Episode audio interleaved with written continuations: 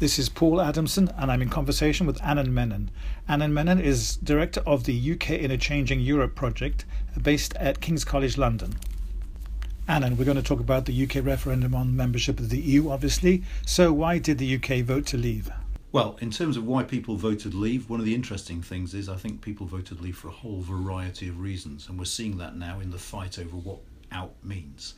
Uh, there are some who voted leave because they're obsessed by the issue of sovereignty, democracy, control.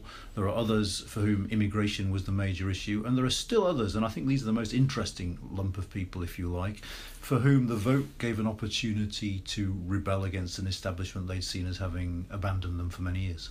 So it wasn't so much a vote against the EU per se, it was a vote against the British government. Well, actually, I'd say the British political system rather than the British government. I mean, certainly very few Tories voted the way David Cameron wanted them to, so I think it's wrong simply to focus on Labour as having problems. Much attention is focused on Jeremy Corbyn, but actually the Conservatives were the real problem.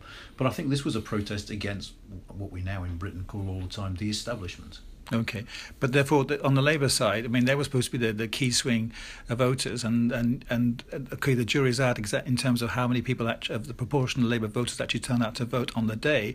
But why did Labour not succeed in in, in galvanising, motivating more of its of its base of its supporters to vote Remain on the day? Well, there are probably many reasons for that, and I don't think Corbyn's half-heartedness helped. Uh, but there is a genuine sense of rage in some of the northern constituencies and over in East London that they have been systematically ignored by a Westminster elite that, because of first past the post, can systematically ignore them. I mean, one of the interesting things about this vote was that if you go look at the northeast of England, for instance, places where in general elections you get a 50% turnout in safe Labour seats were registering 75 76% turnout and a massive vote in favour of leave, which shows that a lot of people who never vote came out to vote in this referendum. And the one thing I'd say about this referendum is, amongst all the analysis of what it means for our relationship with the European Union, is it was a real mobilising moment in British politics, and I hope that's something our politicians will take advantage of. But with these Labour voters who were who were voting Leave, of course, they were they were voting against their own party's interests because their leader was saying vote Remain. Yes. Uh, I don't, but I don't think party played a particularly strong role in this. I mean, one of the problems, amongst the number of problems there are with referendums, is particularly when they're to do with the European Union, is they divide parties. And one of the reasons why the polls were so uncertain in the run up to the actual vote is because parties were giving mixed messages out, and so people who were already very ill informed about the European Union were genuinely uncertain how to vote. Okay, so so what happens next? The result is the result. I'm, think you're saying that the result is result. That the, the people have decided and voted to leave. So what happens next? Well, what's interesting about this? Well, one of many things that's interesting about this referendum is the people have decided what they don't want. They don't want to be members of the European Union on that day. That's what they decided.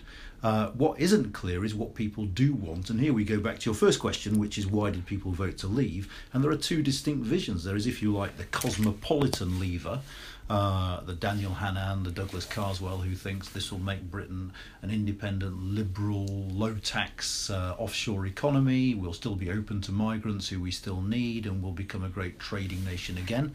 And then there's what Douglas Carswell referred to in a debate last night as the nativist view, which is the sort of Nigel Farage UKIP view, which is this is this is not an opening to the world, this is a pulling up of the drawbridge.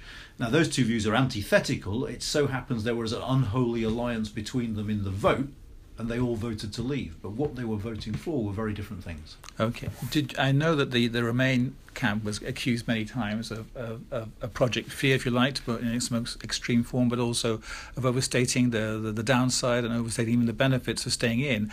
But the other side has been seen as of downright mendacity, of lying about many things, and we know that to a certain extent because they said themselves they were not actually meaning what they said. Do you have any sympathy for that? Have people got any grounds for having for having not just remorse, buyer's remorse, but being actually rather rather angry that they were they were lied to?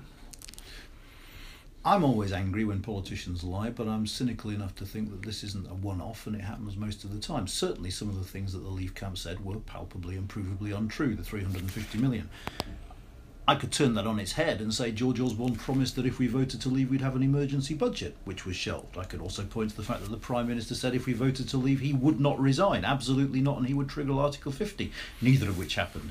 So, you know, politicians say what they need to say. I have absolute respect for David Cameron in saying he wouldn't leave if we voted to leave, because if he had said he would resign, loads of Labour voters, even more of them, would have voted to leave to see the back of him. So there are good reasons for this, but I don't think we should kid ourselves and think that on either side everyone was trading simply in, in honesty here.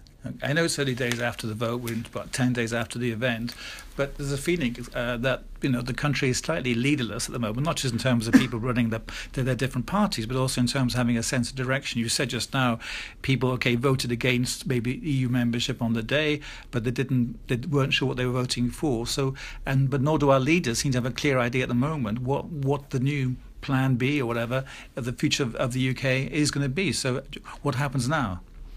Well, who knows is my simple answer to that. I find it staggering, I have to say, that the government and civil service had not got some sort of plan. And I think it's slightly unfair when Vote Leave are criticised for not having a plan because they're not our government. They're not, many of them aren't in government and they're certainly not holding the senior posts in government. I would have thought there would be a contingency plan, but there isn't one. So, what will happen now is we will wait until we get a Prime Minister. Once we have a Prime Minister, he or she will decide what they want to do. Uh, if Theresa May wins, then it looks like even more uncertainty because she's saying that we won't trigger Article 50 until next year. Whether other member states are willing to tolerate that will depend on what's happening, by which I mean, firstly, there's been an interesting shift, as far as I can see, in continental Europe from saying, let's get this done very quickly, to a dawning realization by about the time of the European Council that Britain looks like it's sort of tossing in the wind and rudderless and its economy's in freefall. We should watch this for a bit because it's a salutary lesson to our own Eurosceptics. So it's hard to avoid the impression that some European leaders are rather enjoying the sight of us suffering for having left whether that continues will partly determine what, what people's attitudes are. But I see absolutely why other European states now want to move on. We've taken a decision. They're suffering from uncertainty in their markets. The Italian stock market fell more than ours on the Friday and the Monday after our vote. And there's no reason why they should have to tolerate this uncertainty indefinitely simply because we're finding ourselves unable to govern ourselves. Well, I think the last question then the this uncertainty certainty you talk about is obviously very widespread, and that it doesn't help by the fact that there are so many different possible scenarios out there, which are nourished also by different statements by different politicians. There's Angela Merkel, Jean Claude Juncker, and all different political positions in between those two.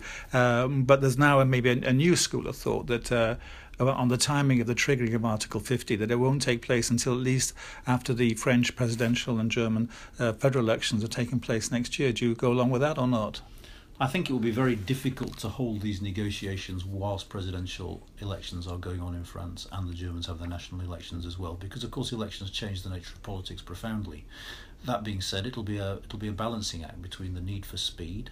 There might be some in continental Europe who want to get this done with, and the realities of politics. Whatever happens, politics will play their part, and I'm sure even now there are heads of firms ringing up the Elysee Palace saying, when you sign your deal, make sure that you protect our sector. So, whatever the economic rights and wrongs of Brexit, it'll be politics that determines the deal.